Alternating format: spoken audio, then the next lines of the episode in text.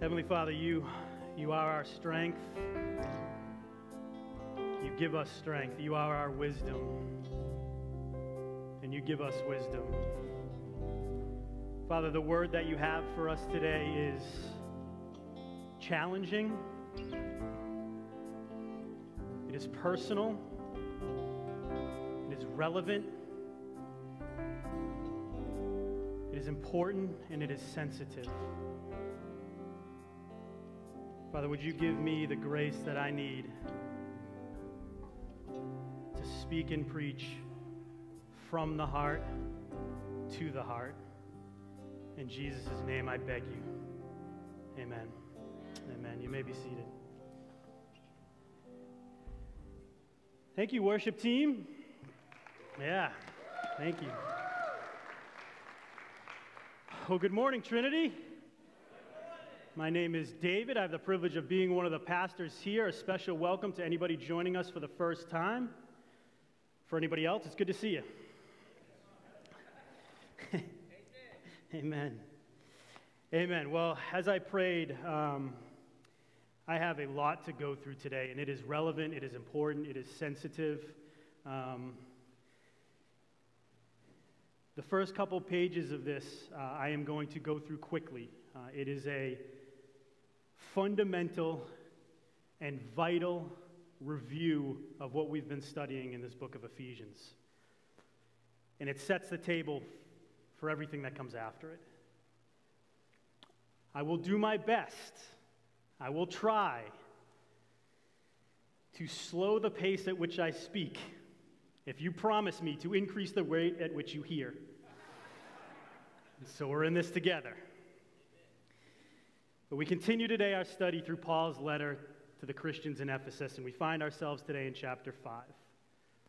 Today, maybe more than at any point so far in this series, we must remember that chapters and verses were added to Scripture more than a thousand years after it was written. So while we are accustomed to chapters ending one thought and beginning another, the Apostle Paul, who wrote this, had no such intention. He wrote this letter as one stream of consciousness. Now, if I remove the chapters and verses and you studied this letter, you would no doubt be struck by the main transition Paul makes halfway through.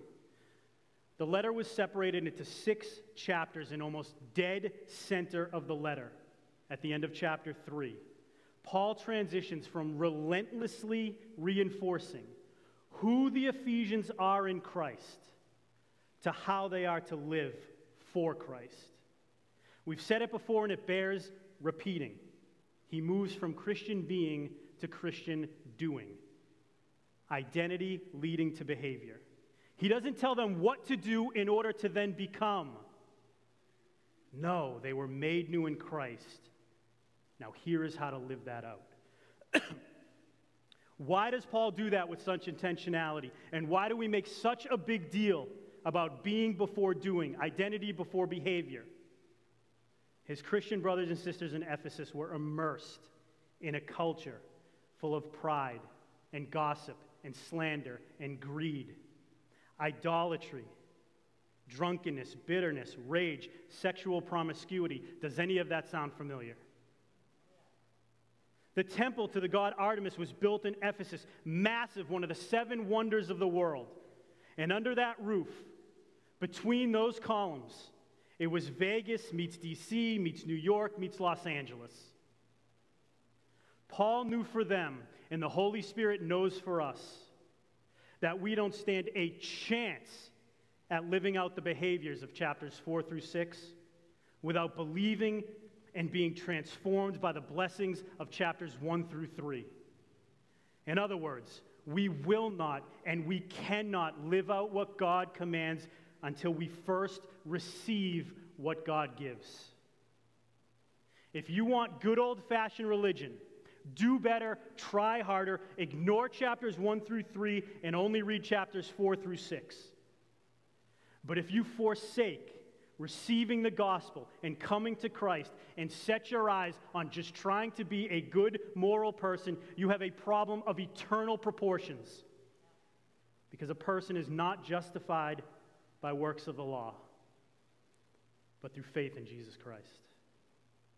Conversely, if you receive the gospel, if you put your faith in Jesus, if you receive all of the blessings Paul details in chapters 1 through 3, but that does not lead to the transformed life of chapters 4 through 6, you have an equal but opposite problem. For we are commanded be doers of the word and not hearers only. In other words, God says over and over again that our identity was redeemed by Savior Jesus. And that should lead directly to our living for Lord Jesus. It is not one or the other, it is both and, one leading to the other. All grace and no transformation will leave you a lawless shipwreck. All do better, do better, try harder with no grace will bury you alive under constant failure. Christianity is not either or, it is both and. Saved by grace through faith in Christ alone. Transformed to walk in the newness of that life. Now, I needed to spend a few minutes restating and reinforcing all of that because our scripture for today gets heavy. Paul speaks directly into the sexual immorality, impurity, and idolatry of the Ephesian culture, and that's where I'm going to spend my time today. This is the untouchable in our society, and unfortunately in many of our churches today. So if I don't set bumpers on each side of the lane, identity on one side and behavior on the other, we will all end up in the gutter. But if I've done my job today, in faithful obedience to God's word, we will all leave here today called up into the gospel of glory. Again, our text today is Ephesians 5, verses 1 through 21. It will be on the screen if you want to join along using the Bible in the pew back in front of you. We're on page 949. The text on the screen and the translation I'm going to preach through today comes from the ESV, the English Standard Version. After reading this in its original language, the ESV simply captures it better. But here we go Ephesians 5, verses 1 through 21. Paul writes, Therefore, be imitators of God as beloved children and walk in love as Christ loved us and gave himself up for us, a fragrant offering and sacrifice to God. But sexual immorality and all impurity or covetousness must not even be named among you, as is proper among the saints. Let there be no filthiness, nor foolish talk, nor crude joking, which are out of place, but instead let there be thanksgiving. For you may be sure of this, that everyone who is sexually immoral, impure, or covetous, that is, an idolater, has no inheritance in the kingdom of Christ and God. Let no one deceive you with empty words, for because of these things the wrath of God comes upon the sons of disobedience. Therefore, do not be partners with them. For at one time you were darkness, but now you are light in the Lord. Walk as children of light, for the fruit of light is found in all that is good and right and true, and try to discern what is pleasing to the Lord. Take no part in the unfruitful works of darkness, but instead expose them. For it is shameful even to speak of the things that they do in secret. But when anything is exposed by light, it becomes visible. For anything that becomes visible is light. Therefore, it says, Awake, O sleeper, and arise from the dead, and Christ will shine on you. Look carefully then how you walk, not as unwise, but as wise, making the best use of the time, because the days are evil. Therefore, do not be foolish, but understand what the will of the Lord is. And do not get drunk with wine, for that is debauchery, but be filled with the Spirit, addressing one another in psalms and hymns and spiritual songs, singing and making melody to the Lord with your heart giving thanks always for everything to God the Father in the name of our Lord Jesus Christ, submitting to one another out of reverence for Christ. Amen. Excuse me. Now, as I prayed about this passage, one single word played like a loop in my head the word integrity. And I'll explain why as we go, but I want to hit on three points today as it pertains to what I will call Christian integrity. I want us to see the source of it, I want us to see the scope of it, and I want us to see the solution for it. Now, I would venture to guess that you'd be hard pressed to find anyone in this room that does not want to live a life of integrity. But what does that mean? This word integrity, it's used in engineering and construction and manufacturing, but it's also used to describe the life of a person. It means undivided, uncorrupted, whole, complete, unified. And the more that integrity played on that loop in my mind, the clearer this picture became of what Paul, and more importantly, what God is calling us into. Earlier, I said that if I gave you Ephesians with no chapters and verses, you would no doubt see the massive transition that Paul makes at the halfway point of the letter from being to doing. And this is it. Verse 4, chapter 1. This is what he writes. This is the transition. I, therefore, a prisoner of the Lord, urge you to walk in a manner worthy of the calling to which you have been called. You were dead, made alive, adopted, predestined. You have hope. You have a glorious inheritance. You are God's masterpiece. Chapter 4, 4 verse 1. Now live like it.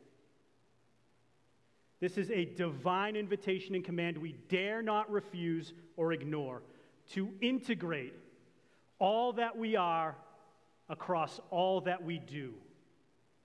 If we have an undivided, uncorrupted, complete, and unified identity in Christ, then Christian integrity means that identity flows through all we think, all we feel, all we say, and all we do. Here is what I know simply by the fact that we are on this side of heaven. Every single one of us, right here, right now, is settling for a lack of Christian integrity somewhere in their life, and I am not excluded from that. It might be to a higher degree with pride, or lust, or gossip, or bitterness, or greed, or sexuality. But here is what I also know that if you open up your heart today, God in His grace will not only reveal it to you, but begin to heal it for you. So let's look at Christian integrity and let's start with what's point number one the source. Where does it come from? Verses 1 and 2. Paul writes, Therefore, be imitators of God as beloved children, and walk in love as Christ loved us and gave himself up for us, a fragrant offering and sacrifice to God. Now, I know that some translations say be followers of God, but the word there is mimos, which means to imitate or mimic or image. Remember, Paul was a Hebrew of Hebrews before he was a Christian, and in Hebrew thought and writing, to image or imitate pointed directly back to creation. We are made in God's what? Image. image. And to image something, to image God is to exactly duplicate in form and in doing the original. You and I are not a collection of molecules with a sex drive born from lightning randomly striking primordial soup. We were made by the divine creator with intention and purpose, and the intentionality and the purpose from the very beginning was to bear God's image in his creation in constant relationship with him. It is how we were created, it is infused into our DNA. But one day in the garden, as we know, we decided that imitating him was no longer sufficient. We wanted to be him. And when Adam and Eve fell into sin, all of us and all within us did too. Our nature, our identity corrupted, thereby corrupting our actions and behavior. But this is true God never asks us to do the miraculous. That's His job. That is way above our pay grade. So, the only way it makes any sense that Paul, writing under the inspiration of God's Holy Spirit, encourages us, commands us to imitate God, is if God Himself makes us, you know, I, I don't know, a new creation, fully equipped and fully empowered by the Holy Spirit within us. God Himself as creator and recreator, if you'd like, of us as image bearers, is the theological source of our integrity. It comes from Him. Corrupted identity, corrupted living. Purified identity, purified living. By making us a new creation in Christ, God purified our identity. When He looks at you, all He sees is the perfection of His Son. He is the source of our new identity. Therefore, He makes it possible to integrate that identity in every area of our life. And He's not just the theological source, He is the paternal and relational source. We are not to imitate God as mindless robots, void of emotion, or slaves serving a master in constant fear of the crack of the whip, or subjects serving a monarch, which is just one way loyalty. But Paul says, as beloved children, has more identity language. You are a beloved child of God. Beloved by the perfect Father, perfect in every single way. His love overflows, His grace abounds, His mercy is new every day. And God demonstrated His love for you in this way that while you were an enemy of God, Christ died for you.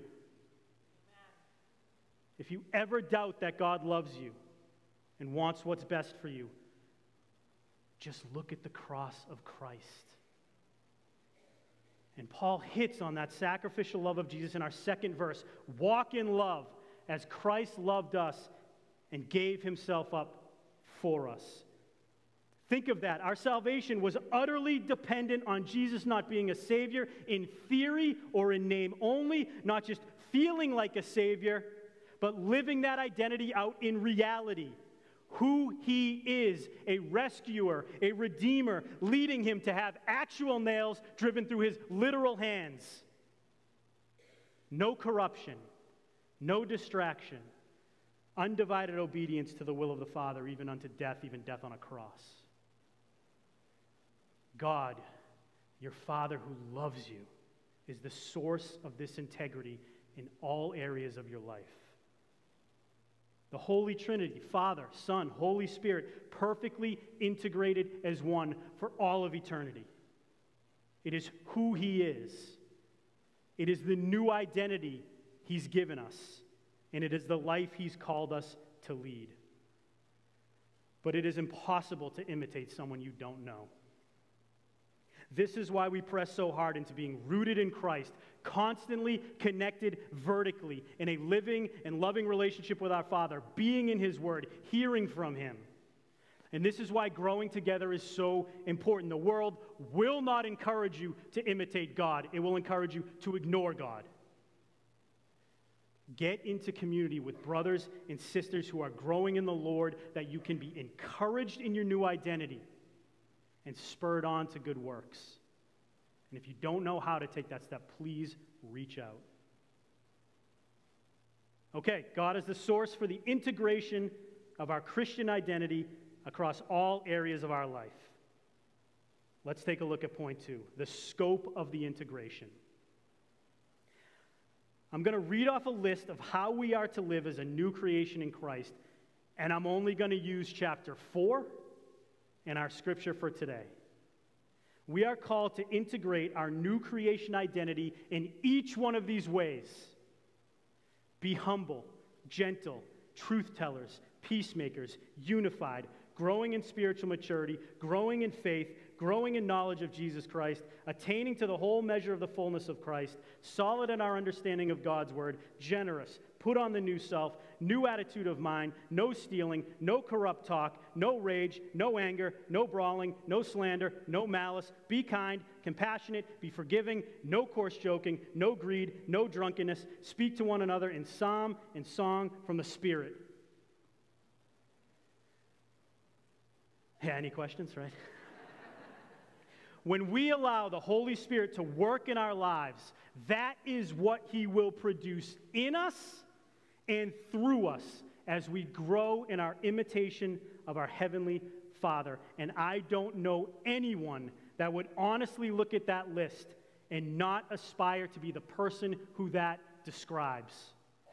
Every one of us looks at that list and accepts it and desires it actually without modification. Until I add verse 3, verse 5, and verse 6.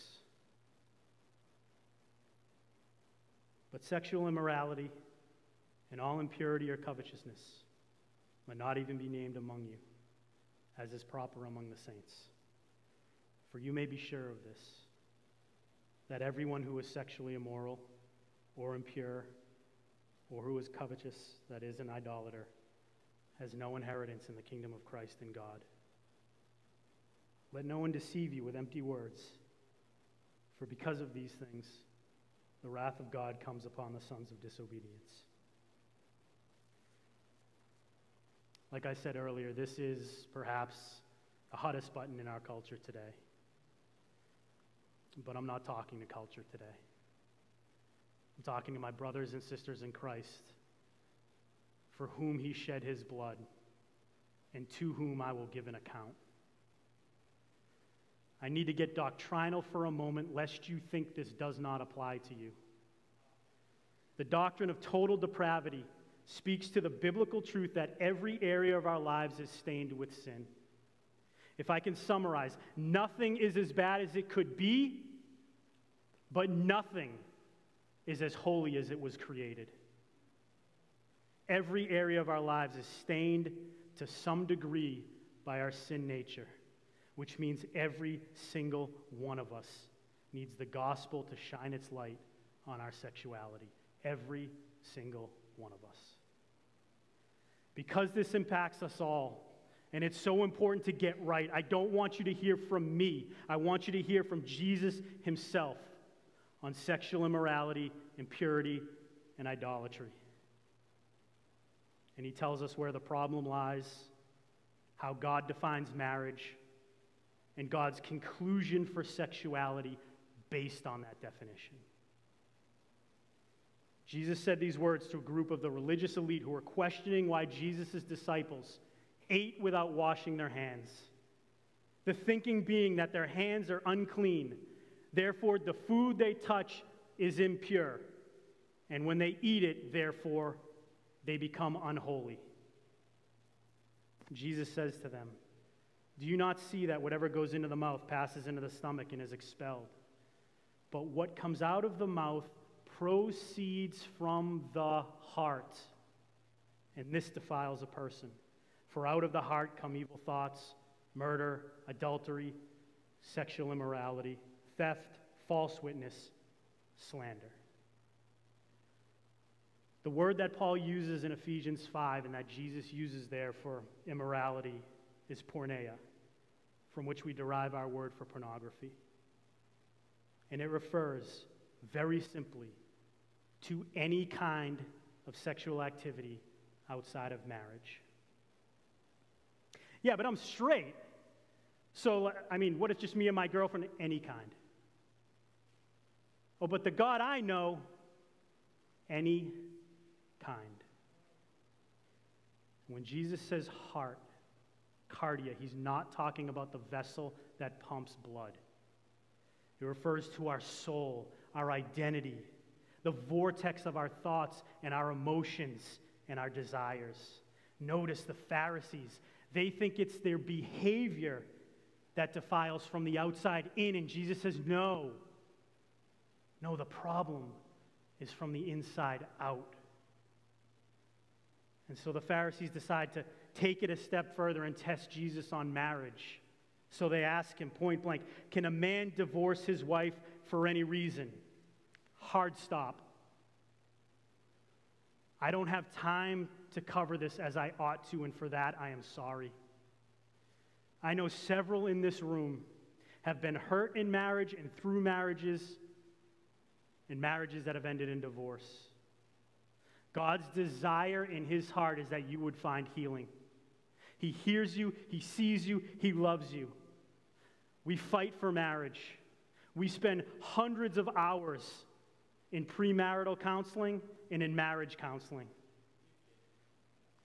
And although divorce grieves the heart of God our Father, it is not the unpardonable sin. It is not. They ask him about divorce. Jesus defines marriage, and he does so as a covenant between one man and one woman. He says to them, which is ironic because these are the guys that memorized the Torah, the first five books of our Bible. And he says to this, Have you not read? What he reads to them appears on page two. Have you not read that he who created them from the beginning made them male and female? And he said, Therefore, a man shall leave his father and his mother and hold fast to his wife, and the two shall become one flesh. When the disciples hear Jesus' standard of marriage, they recoil. They literally say to him, If such is the case of a man with his wife, it is better not to marry. To which Jesus says,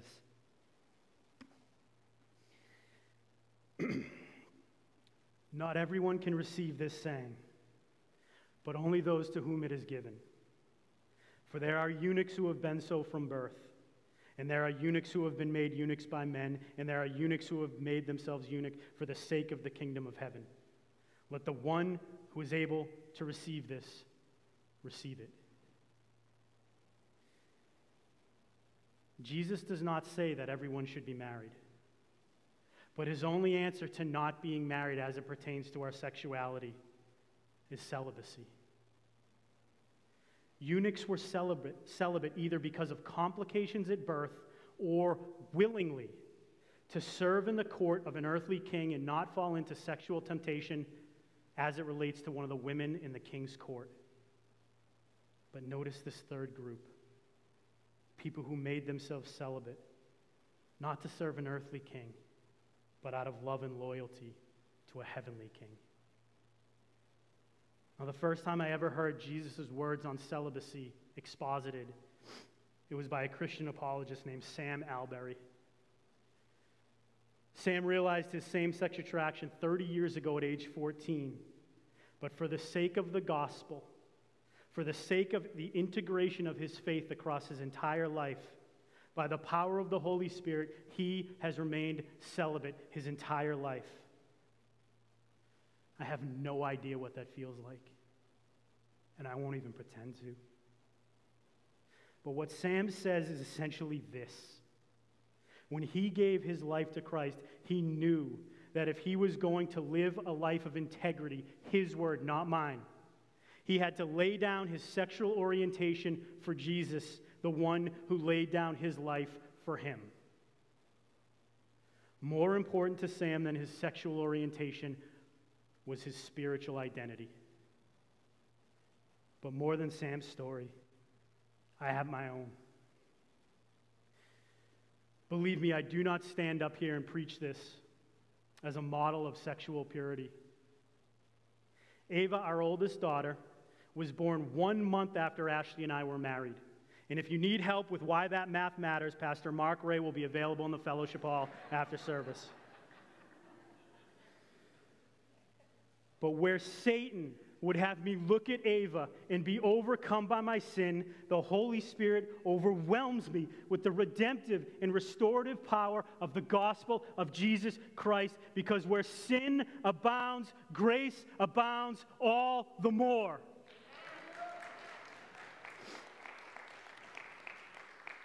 What then? Shall we go on sinning? By no means. Jesus did not make my sin of sex before marriage okay. He took the stain of that sin and the penalty of it away when He made me a new creation with a new identity that is available to you and me. And the mark of Christian integrity in this area is not an endless struggle, but constant submission and surrender, giving up our battle and receiving Christ's victory. I had the true blessing of discussing this very issue with a couple who was living together unmarried but had plans to marry months later. I told them my story. I shared with them God's word. I heard their hearts. And at the end of it all, When faced with the choice of Christian integrity, they chose the covenant of marriage, and a week later, we married them before God. Who they are as beloved children drove that decision. As Jesus Christ, not their sexual desires, became the center of their union. It is tempting to mistake a personal commitment with a covenantal relationship. But a personal commitment is an exchange of promises, whereas a covenantal relationship is an exchange of persons. The total giving of one to another. God didn't just promise our salvation, He achieved it through a new and everlasting covenant, marked by the literal giving of His life through Jesus. In English, we have one word for love, and I use it to describe a golf course or my wife. But in Greek, they have up to seven with four primary agape, storge, phileo, and eros. Agape, the perfect love, the sacrificial love of our Heavenly Father. Storge, empathy, compassion, tenderness, vulnerability, lifelong covenant. Phileo, friendly, brotherly love eros, romantic intimacy. And the order matters. Culture pursues eros with the misplaced hope it will produce phileo and storge, but it never fulfills because at its core it rejects the perfect sacrificial agape love of God. And when the eros disappears, the relationship is over. But marriage is God's institution with his agape love at the center, surrounded by empathy and compassion and friendship and vulnerability and lifelong covenant. This is why the Eros is so fulfilling, because it manifests from the first three. And because the relationship centers on the perfect love of the Father and not on physical intimacy, it continues to go, grow stronger even when the physical ends. We look at these words of Paul in our text today and we hear these words of Jesus. And it is tempting to think that God, some way, somehow, is holding back from us. But how could that be when God gave us everything in giving his Son? The joy of knowing the Lord far outweighs the cost of laying my sexuality down before him. Sam Allberry's words, not mine. Jesus was never married. He was never romantically involved, yet he offers us a relational intimacy this world doesn't know and cannot touch. If you are a Christian, by definition, you trust Jesus with your salvation and therefore your death. It would seem inconceivable then not to trust him with your life, every single aspect of it. So, what's the solution? How can we live this level of Christian integrity, our new creation identity, infused across and throughout all areas of our life? How can we practically turn struggle into surrender and experience the freedom that the gospel offers? I mentioned getting into God's word daily, hearing God's voice daily, getting into community with brothers and sisters who will not just talk the talk to you, but walk the walk with you. But if I'm preaching on sexual immorality, I might as well just go for broke here. But no, I do so in truth and love. The fastest way, because it's the most biblical way, to turn struggle into surrender and failure into freedom is to repent. Turn from your sin. Turn to your Heavenly Father and be forgiven and cleansed. Each one of us has an area of our life that is not integrated with our new creation identity lust, pride, greed, envy, gossip, slander, idolatry, sexual impurity, addiction. Some of you need the Holy Spirit to illuminate what that is. Others of you know exactly what it is. And look at God's promise to us when we bring it to Him in repentant faith. If we confess our sins, he is faithful and just to forgive us our sins and cleanse us from all unrighteousness. faithful, and just. God our Father is faithful to his beloved children even when we are not.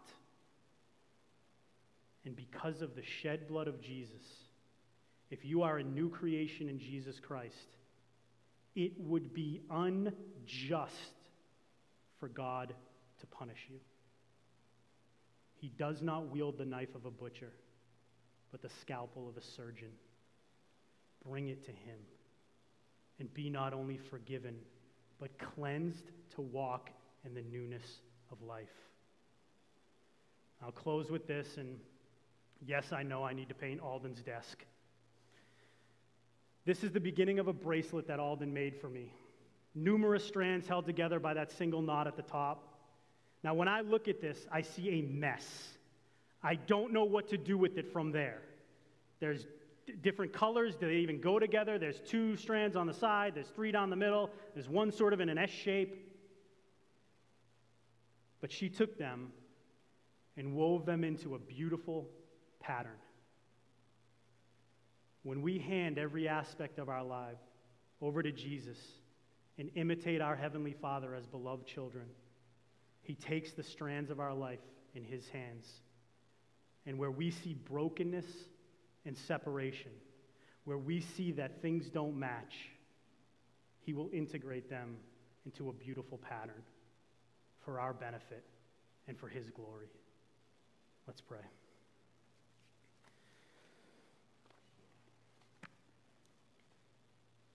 Heavenly Father, this is the type of sermon that produces pin drop silence, not only in the hearers, but the speaker. Father, I need you to do a work in me. I need you to do a work in me to purify me.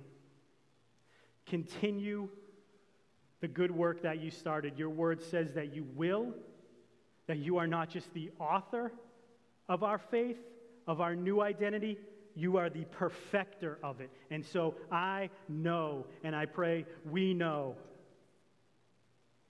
that where there is confusion, you will bring conviction. Where there is shame and guilt, you will bring healing. Father, where there is our will smashing up against yours, Father, would you bring freedom? Speak to your children today. May they hear your words, turn to you, and be healed and be set free for our benefit and for your glory. In Jesus' name we pray. Amen.